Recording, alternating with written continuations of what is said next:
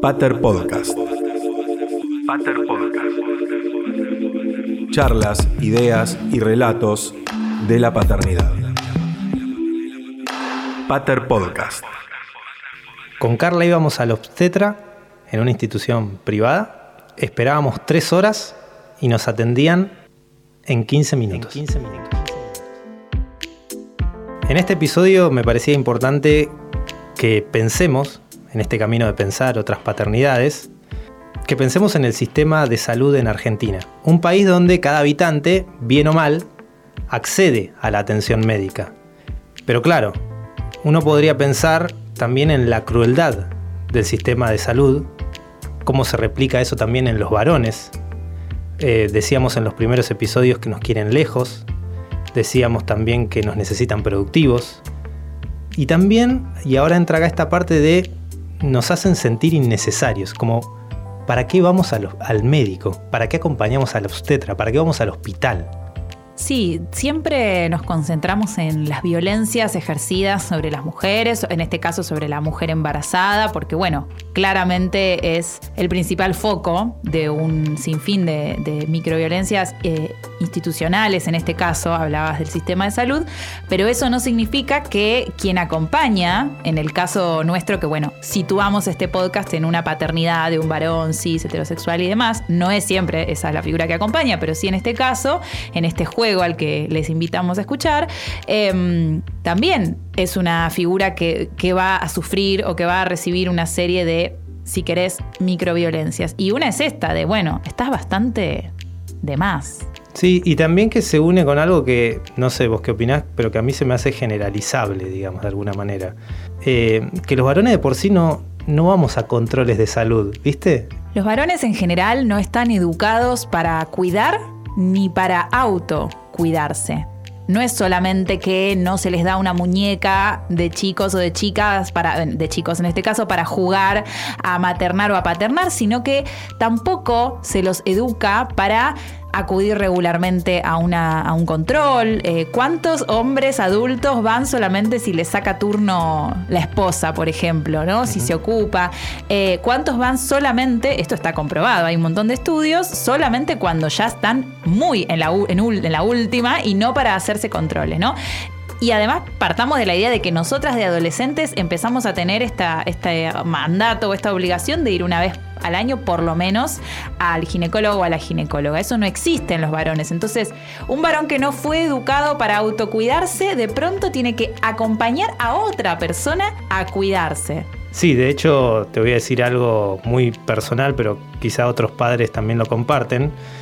Em, como que a veces solo tenía sentido ir si iba a la ecografía, porque era como que ahí lo veía a mi futuro hijo, digamos si no, no me conectaba. Era como que necesitaba ver para conectarme. Entonces ahí es donde empiezan las preguntas. Digo, esta es la manera de acompañar. Eh, ¿Cuál sería el acompañamiento más humano, incluso para nosotros? Digo, en un sistema donde te decía, muchas veces cuando iba al obstetra, me hacían sentir como, ¿para qué iba? Y toda esta, entre comillas, permitime decirlo porque me sale así, esta pérdida de tiempo. Tres horas para que me atiendan en 15 minutos. Tres horas de espera, 15 minutos de atención. Entonces se abren muchas puertas. El rol de los profesionales, lo que conocemos sobre la gestación nosotros los varones, que ya diríamos es muy poco, los miedos que hay en el camino del embarazo, a perderlo, el miedo que hay en torno al parto vaginal, eh, el miedo a la cesárea y también que venimos de una década del 90, muchos de nosotros, con eh, mucha publicidad de la cesárea, eh, la incertidumbre que engloba también al parto domiciliario, que cada vez se habla más, y que implica estar fuera del hospital. Y estar fuera del hospital al mismo tiempo implica inseguridades también. Para este episodio pensé que vayamos a ver a Carlos Burgo. Es obstetra, ginecólogo, es parte del equipo Nuestras Parteras y miembro de la Red Latinoamericana y del Caribe por la humanización del parto y del nacimiento. Vamos. Vamos. Me gustaría arrancar por la situación de los varones llegando al consultorio, ¿no? A acompañar a esta persona gestante. Y creo que no sabemos nada. Quiero decir que estamos en bolas sobre el tema de los meses, los síntomas, los dolores, la cuestión de la reproducción. ¿No te parece que es un poco así? ¿Que no sabemos nada? Eh, tanto la salud como la educación son temas claves en, una organización social para los seres humanos. Y son tal vez los sectores que más eh, plagados de prejuicios y de intereses de otra naturaleza que tiene que ver, que tendría que ver con vuestro mejorar básicamente la calidad de vida. Entonces la situación de la reproducción, que además es un tema que conlleva muchas, muchas aristas que para el, para el conjunto, para el universo humano, que está tan constreñido a pensar este, de un modo prejuicioso este, y muy ignorante, muchas veces que tiene que ver y está atado a los sistemas de creencia que tenemos las distintas comunidades humanas. Entonces hay, hay situaciones, específicamente en el tema de la salud y específicamente tema de la reproducción, que está profundamente intervenido en lo subyacente con la sexualidad. Entonces, este es el primer gran escollo, digamos, este, porque en, algún, en alguna, de alguna manera este, es un tema que por, precisamente por muchos sistemas de creencias es un tema que está lleno de prejuicios, de rituales, y entonces esto trae todo un desbarajuste general, la comprensión de, del problema. Y, y, y, bueno, nosotros decimos algo que nos parece sustancial. Finalmente, el momento de parir, el embarazo y el momento de parir está íntimamente vinculado a la sexualidad. La sexualidad se manifiesta ahí en su plenitud.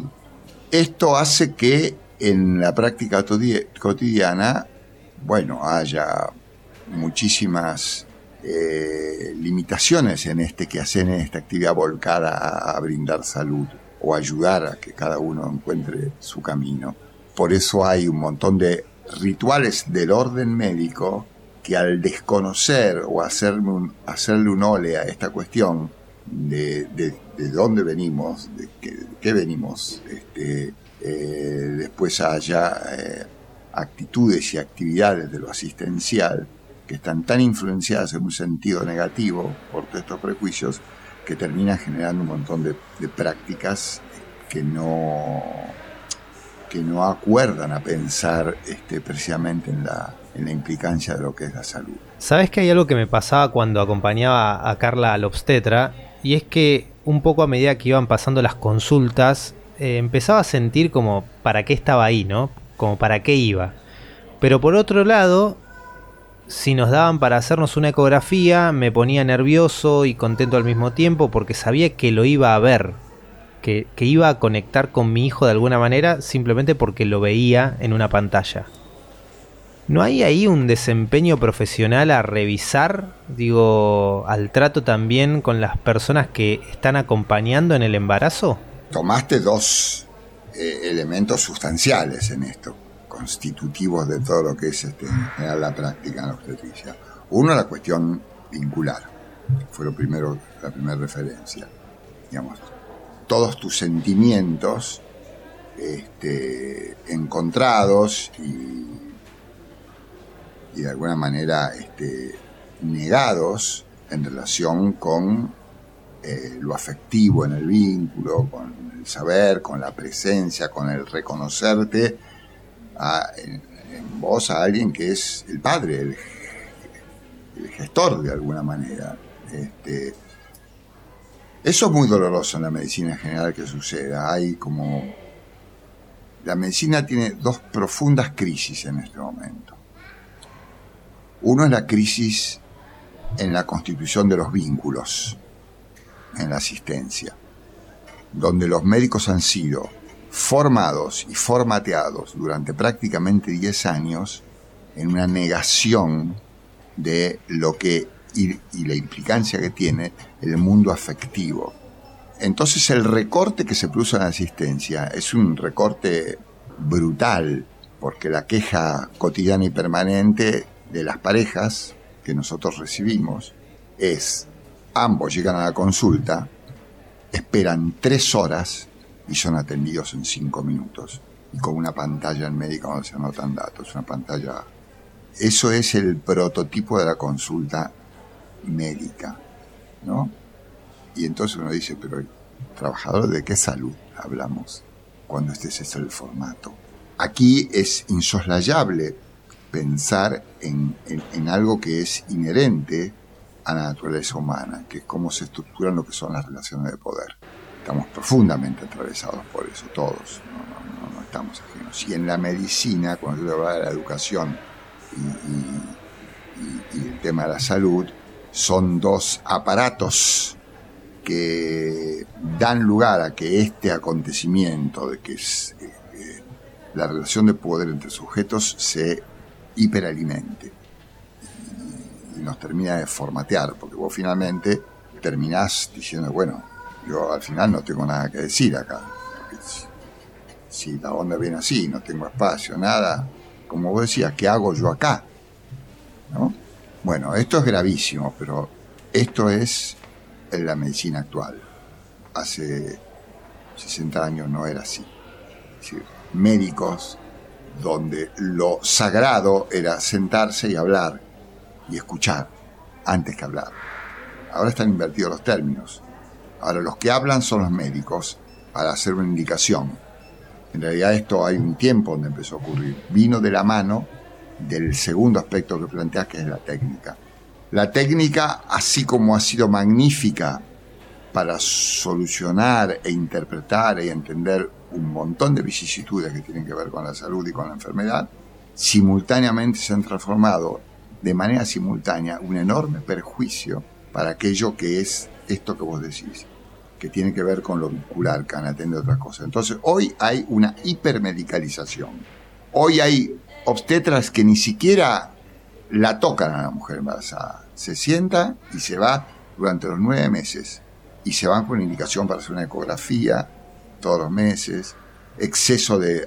Hoy hay, por ejemplo, ciertas demandas de estudios de laboratorio, por ejemplo, que formaban parte de, herramientas para que cuando uno, a, partir de la clínica, o sea, de esto que tiene que ver con lo vincular, una, recoger eh, la mayor cantidad de información posible que el propio decir de cada mujer o varón lo van a poner, hoy día todo eso está totalmente dirigido y entonces hoy el aparato o un estudio laboratorio evita esto, con la idea de que, bueno, esto es una buena medicina y la gente por ahí lo agradece.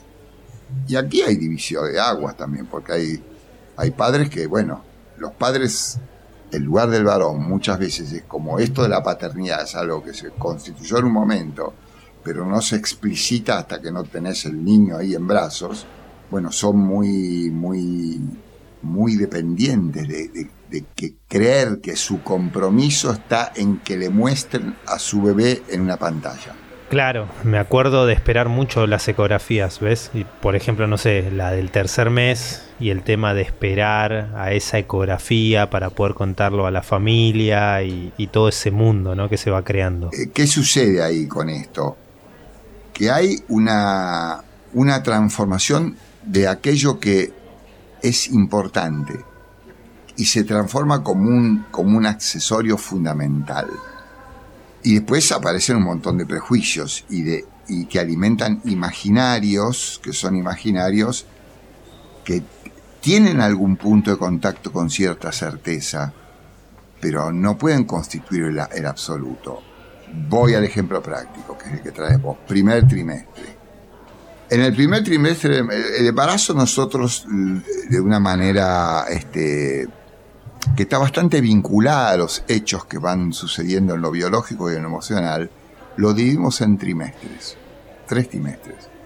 Porque cada trimestre tiene cosas que, que son como sustanciales de cada uno y que cuando pasás al segundo trimestre, esto se, se diluye y aparece un montón de cosas en ese segundo trimestre que tienen que ver con el crecimiento. Podríamos hablar también de nuestro crecimiento como humanos, que las cosas de la infancia un día son otras cuando aparece la pubertad y después son otras en la etapa joven y otra etapa en la etapa primaria para la mujer, hablando de la mujer. Bueno, el embarazo también podemos hacer esta especie divisoria de aguas porque hay cuestiones que es importante tener una respuesta para esas cuestiones. Esto que sucede con el primer trimestre tiene este efecto práctico, porque efectivamente el primer trimestre, que es un trimestre de la, de la constitución desde, dos celulitas que se unen, hasta que tenemos un, un ser que tiene todo lo que va a tener al momento del nacimiento, esa etapa se llama etapa embrionaria. En esa etapa embrionaria pueden existir, de hecho, muchas vicisitudes que terminan con la interrupción de ese embarazo. Y esto ocurre en un porcentaje muy alto, que por ahí la mayoría de las personas no lo sabe, pero casi el, si uno tomara el universo, somos 7 mil millones de habitantes, su etapa reproductiva, prácticamente se consigue hoy día que el 40 al 50% de las gestaciones que se producen en ese primer trimestre van a interrumpirse espontáneamente. Y son pocas las mujeres que se van a dar cuenta que se está interrumpiendo esa gestación. Con lo cual hace que eh, esta cuestión se transforme como una especie de ley. Después uno puede decir, bueno, ¿está bueno o no está bueno? Tiene un aspecto que, que está bien, porque en general la interrupción es espontánea, mientras más cerca estamos del, momento de la fecundación, más probabilidad existe. Es más difícil que esta producción de embarazo espontáneo ocurra entre el segundo y el tercero. hasta que después del tercero entramos en otra edad, por otro momento, y toda esta cuestión desaparece prácticamente. Con lo cual, hoy se ha construido esta cuestión social donde no digamos nada hasta el primer trimestre porque hay ya un conocimiento de que la probabilidad de que haya una interrupción gestacional es alta. Y tiene un aspecto saludable, digamos, sobre todo cuando hay niños, ya una familia semi-constituida, una cosa entre adultos, entonces salir a decir, bueno, va a venir un hermanito y de repente la probabilidad es un 50% de que se vaya. Pero bueno, hay algo interesante en lo que decís y que no lo sabía, y es que es muy común perder un embarazo. Es común perder un embarazo. Es muy común perder un embarazo. No hay mujer en su vida biológica con que haya tenido actividad sexual que no haya tenido una pérdida gestacional a lo largo de toda su vida reproductiva. Puede pasar a los 20, a los 22, a los 25, a los 30 y muchas veces de forma desapercibida. Y otras veces con un atraso precoz que, bueno, hoy día, como esto se soslaya, porque te haces una tesis a los dos días, un día de atraso, tener la posibilidad de un diagnóstico positivo, entonces, este, pero bueno, nosotros muchas mamás con así con 30, 40 días y de repente empiezan con un sangrado y lo pierden, pierden un embarazo de 7 semanas, 8 semanas.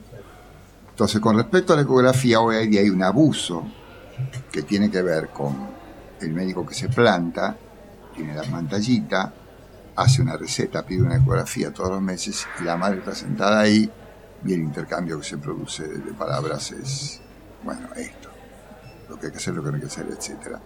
Y hay algunos padres que se cuestionan, como vos, ¿eh? pero era necesario esto. Y la inmensa mayoría que necesitan, porque fue una necesidad creada en un sistema capitalista de poder, porque todo eso alguien lo paga. Y los sistemas de medicina prepaga cada vez son más costosos porque cada vez tienen que hacer más recursos técnicos, de los cuales, si nosotros actuáramos juiciosamente y con la evidencia concreta de lo que es necesario, la mitad por lo menos de esas cosas sobran. Imagínate la disminución del gasto en salud que sería para todo el sistema. Me hiciste pensar en la famosa ecografía 4D. Absolutamente, absolutamente. Yo, eh, nosotros tenemos todo un, módulo de, actividad asistencial muy particular, le damos mucha bola a esta cuestión de, de lo afectivo, lo vincular. Tenemos organizado rondas de embarazadas, rondas con los padres, de la mitad para adelante toda la semana para nosotros es muy importante oírlos, aún fuera de la consulta, porque yo en una consulta estoy entre dos y tres horas, este, pero después generar espacios donde haya intercambio y los padres puedan intercambiar entre sí, para que empiecen a sentir que, bueno, porque muchas veces uno siente que lo que le pasa a uno le pasa a uno nada más y al otro no te va, y bueno, hay cosas que son universales. Este, yo he llegado a tener padres que de repente este, en la consulta vuelven totalmente fascinados y dicen que el bebé que vieron ahí de siete meses de embarazo es igualito a ellos. Y la ecografía es un método limitadísimo porque no es una fotografía. Son las 2 de la tarde de un lunes y sos un privilegiado. Pudiste arreglar tus horarios en la oficina para salir temprano y acompañar a tu novia a la primera ecografía. Llegaron 20 minutos antes del turno y sentís los nervios anudando cada músculo de tu cuerpo. ¿Y si el test de embarazo falló y no hay nada? Pensás mientras revolvés el café estancado de una máquina que se quedó con tu vuelto porque solo aceptaba billetes de 50 y de 100. No disimules tus miedos. Probablemente ella tenga los mismos, aunque le parezcan esquivos. Mírala fijo mientras revisa los mensajes en el celular. La vas a ver hermosa, como si algunas semanas de gestación ya le hubieran hecho efecto para que la piel le brille como una gota al sol en esas tardes de cielo indeciso y el pelo quede levitando en cada movimiento. Te reís y está bien que lo hagas. Escuchá cómo te pregunta de manera cómplice. ¿De qué te reís? Decile, de nada. Puede que revolee los ojos para arriba y te devuelva algún insulto tierno, de esos inofensivos que decía su abuela. Entonces te vas a acordar de tu abuela y todas las veces que contó cómo paría hijos en el campo, con la única enfermera que había diez kilómetros a la redonda. Acordate de tu mamá y la anécdota de cómo naciste un 25 de mayo, de cómo te tuvo sin epidural porque era feriado y el anestesista no había llegado. Naciste con dolor y a veces pensás que esa es la razón por la que cada vez que estás mal sentís el cuerpo afiebrado como una llaga, reacio al tacto humano. Llaman su apellido. Vas a entrar y presentarte. Probablemente el obstetra deslice algún chiste en tu contra. Bancátela. Tu ignorancia no solo es culpa de las deficientes clases de salud y adolescencia que tenías en la escuela. Siempre tuviste la opción de buscar. Y no buscaste, hasta ahora, que estás acá. Y los ves reírse a carcajadas. Y vos no entendés absolutamente nada de lo que dicen y te da bronca. Pensá, Loco, yo también estoy acá. Y acercá más la silla al escritorio para hacerte notar. Presta atención, preguntá, acompañá. En definitiva, ahí sos el aprendiz. Pensá, ¿cuánto falta para irnos? Inspirá, rascate la cabeza, volví a mirarla en la camilla tendida con la frescura de un día de playa y escuchá la ola rompiendo con las palabras y estos son los latidos. Sentí el crujir de cada músculo rompiéndose hasta desbordar con cada golpe perfectamente rítmico. Ahora, dale la mano, apretala fuerte.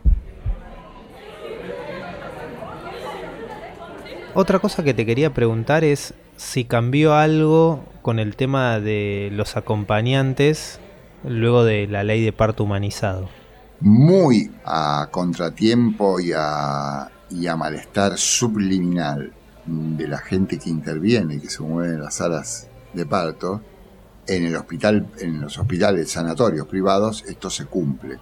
Se cumple, no pueden evitarlo ya a esta altura del partido. Aunque muchos te das cuenta por las actitudes, por los comportamientos, por los gestos, esto que vos decías, que de repente el papá está pintado y puede ser alguien que les complique. Les complique moverse, les complique todo lo que tienen protocolizado que como debe ser.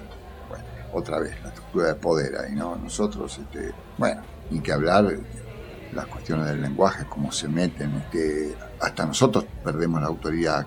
Digo nosotros, el equipo obstétrico, que particularmente nosotros hay un modo asistencial, un compromiso que no, no tiene nada que ver con el sistema, pero también quedamos aparte, porque ahí aparece la figura del neonatólogo, él todo dice cómo debe hacerse, etc. Es, notable verlo. Es muy difícil que nosotros logremos que, que el neonatólogo, en general los, lugares de asistencia de ese recién nacido no están en la sala de parto. Hoy, por suerte, algunos neonatólogos lo están incorporando dentro para que no haya un desplazamiento. Si no, el padre tenía que irse con el bebé y quedaba la madre sola acá. Porque, claro, se privilegiaba al bebé, porque el primer contacto que el papá iba a tener iba a ser un contacto ahí, entre comillas, porque se lo llevaba el neonatólogo, se lo llevaba una habitación, este, y bueno, hacía todo lo que tiene que hacer. Eso día tendría que estar en manos del padre y o de la pareja en el momento del parto, un parto de bajo riesgo, que debiera ser el 85% de la culminación de todo embarazo cosas que estamos lejos en la práctica real de que eso suceda, nosotros tenemos que seguir estando pintados, entre comillas, quiero decir, mirando y nuestra mirada tiene que tener el suficiente, el suficiente saber como saber cuándo tenemos que ponerle una palabra o hacer algo. ¿Y qué pasa en el sistema público? Digo, pienso que hay más chances de que haya un parto humanizado, ¿no? Por esto de que no se trabaja por paciente, sino que se trabaja por hora. Eh, acá hay un parteaguas que tiene que ver la medicina privada con la medicina pública, porque el diseño de los hospitales es un diseño de, otro siglo. Entonces, este, hoy acompañar a una mujer en el parto en el hospital público es complicado, porque muchísimos hospitales tienen su sala de partos que están, que es un único ambiente grande separado con cortinitas y están las, las, las, los, las camillas de parto. Y entonces es muy difícil, digamos, hacer participar a terceros. Porque una cosa fundamental y sagrada es que el parto también tiene, volviendo al tema de la sexualidad, que es la violación de la intimidad. Que cada mujer decida si quiere estar sola con su pareja, obviamente, o quiere estar con dos personas, o quiere que esté una amiga íntima. Digamos, cuando digo una violación de intimidad, porque el parto es una instancia muy, muy salvaje, que hay que poder respetarla. Este, y hay necesidades que la, que la mujer tiene, que están de alguna manera muy proscriptas, porque puede entrar el papá, pero la mamá permanece inmóvil.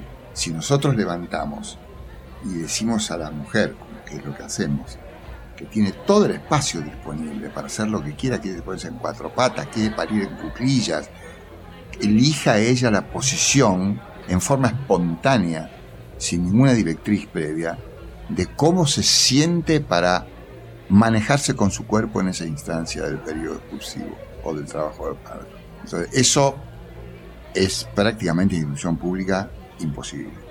Y en institución privada es imposible porque aparecen otras cuestiones que tienen que ver no ya con que la sala de parto es individual, pero hay protocolos institucionales. Nosotros hemos tenido severos problemas y hasta hemos sido echados de instituciones porque a veces por accidente hemos tenido que pedir, por ejemplo, las instituciones privadas, por cuestiones legales, no sé por qué cuestiones, los médicos de guardia obstetricia están obligados a estar en la sala de parto un extraño para la pareja, es el médico de guardia de la institución.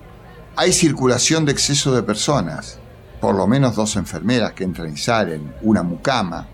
Bueno, terminan circulando en una sala de partos eh, cuatro o cinco personas extras, aparte de nosotros, yo el obstetra y la partera. De hecho, yo mismo muchas veces no estoy en la sala de partos, es la partera la que está acompañando y que está asistiendo a ese trabajo de parto. Yo en lo personal y en mi equipo tengo muy reducido mi rol, porque solamente es para resolver aquellas cuestiones que yo tengo las competencias como para deber resolverla.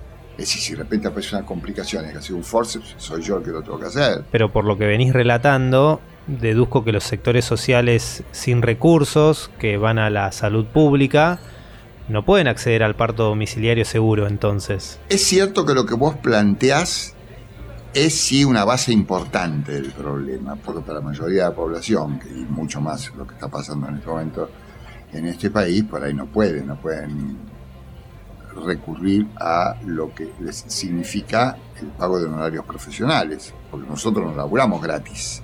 Este, tenemos mucha dedicación, tiempo y tenemos que sostener toda una estructura.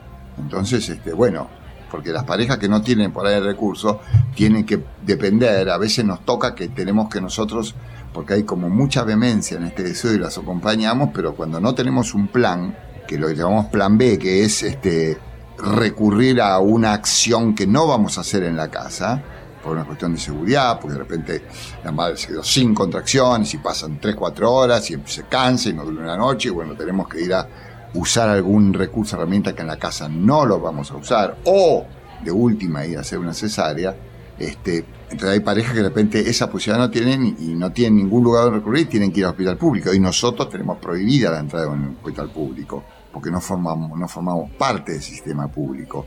Los profesionales que ascienden a los hospitales públicos tienen que tener una relación contractual con el hospital. Distinto es el sanatorio, el sanatorio privado que forma parte del sistema privado que tiene como dos segmentos, el sistema de la medicina prepaga y el sistema de la obra social.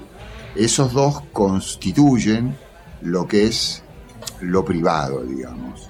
Yo te diría que el 85% que te digo que atendemos, este, que, atendemos en las casas, por ahí el porcentaje que no tienen cobertura de salud es relativamente bajo, pero que existen. Somos varios equipos que atendemos partos en, en domicilio, planificados en el domicilio. Y se usa mucho esta idea, falsa idea de riesgo, porque en realidad cuando un equipo planifica y tiene la formación suficiente, es muy rara la emergencia emergencia. En realidad, cuando uno tiene una buena formación, vos anticipás la emergencia, ¿no? Como si tenés un día un ruido en el auto y si lo ves, de repente está por aparecer un problema y lo solucionaste. Así en muchas otras situaciones de la vida cotidiana. Entonces los bebés los escuchamos con frecuencia, atendemos mucho. Primero que no puede así, cualquier madre no puede planificar un parto en la casa. Tiene que haber tenido un embarazo controlado durante los nueve meses. O sea que hay toda una serie de instancias previas que a vos te van dando seguridad donde te vas parando. ¿Y los papás cómo llegan a tus consultas? Digo, ¿los ves que ya vienen con esta idea del parto domiciliario? ¿Vienen con resistencias? Lo Eh, tienen en la cabeza. Nosotros no proponemos nunca nada. Jamás proponemos el parto en la casa. Las parejas ya vienen con esta idea, porque nos reconocen de mucho tiempo. Entonces, aquí es donde hay un, un parteaguas que tiene que ver con que la pareja, ambos, y esto es muy interesante, ambos lo han construido, saben, han hablado mucho, etc. Y después hay muchas parejas donde él o ella están muy asustados y por ahí no quisieran.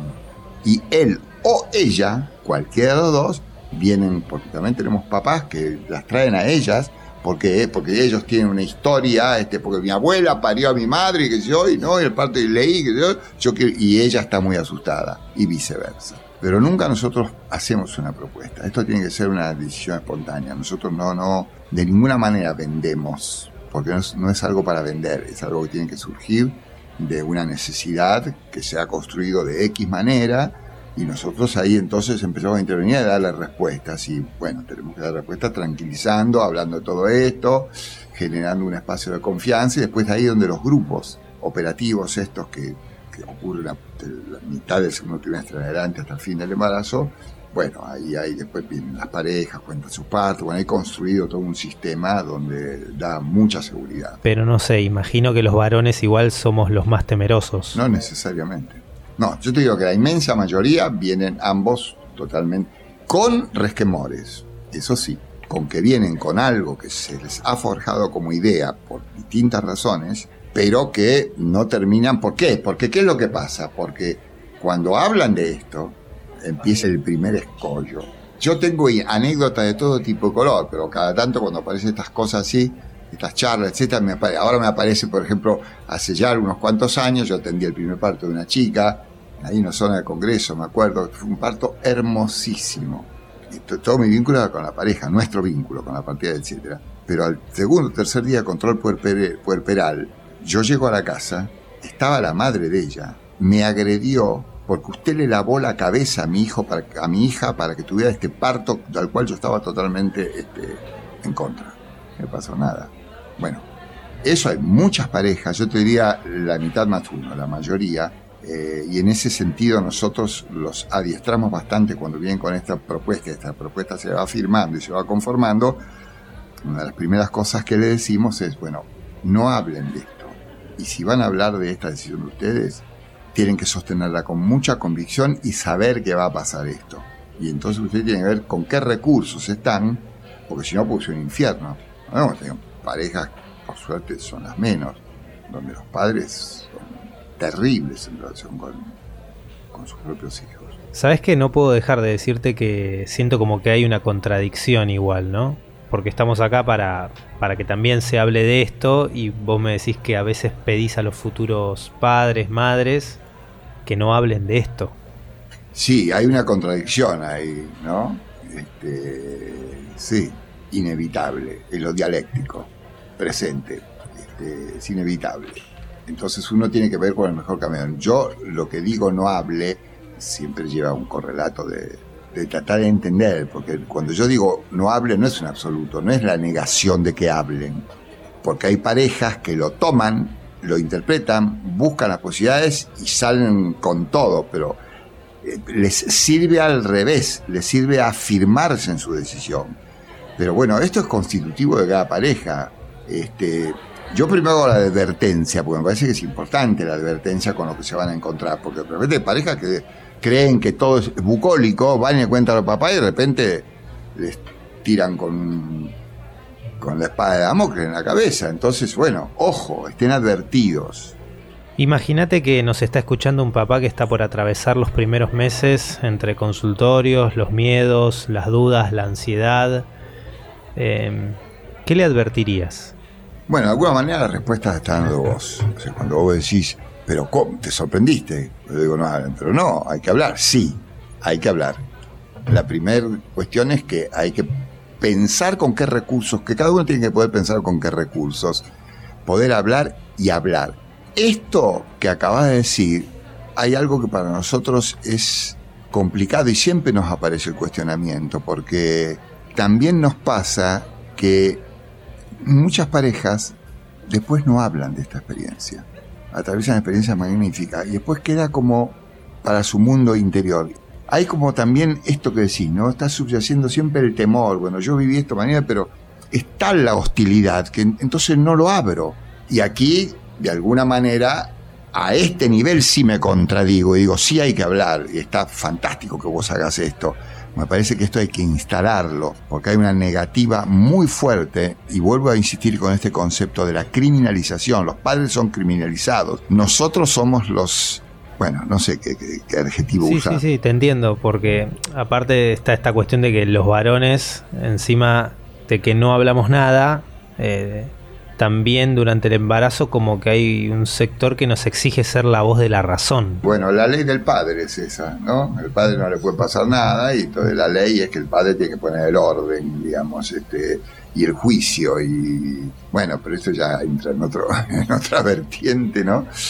Bueno, pero un poco lo que me queda es que y lo que podríamos decir es que si bien es lindo y se disfruta o se puede disfrutar mucho, también es difícil. Tienen que saber que es muy difícil, porque hay una estructura política, hay una estructura muy que lleva culturalmente muchas cuestiones, siglos, qué sé yo, este, y muchas son construidas debajo de, dentro de un sistema que es un sistema, bueno, qué sé yo, un sistema capitalista en cual vive, donde hay muchísimas cuestiones que están sujetas a cuestiones de poder y poderes económicos y la industria farmacológica, bueno, es...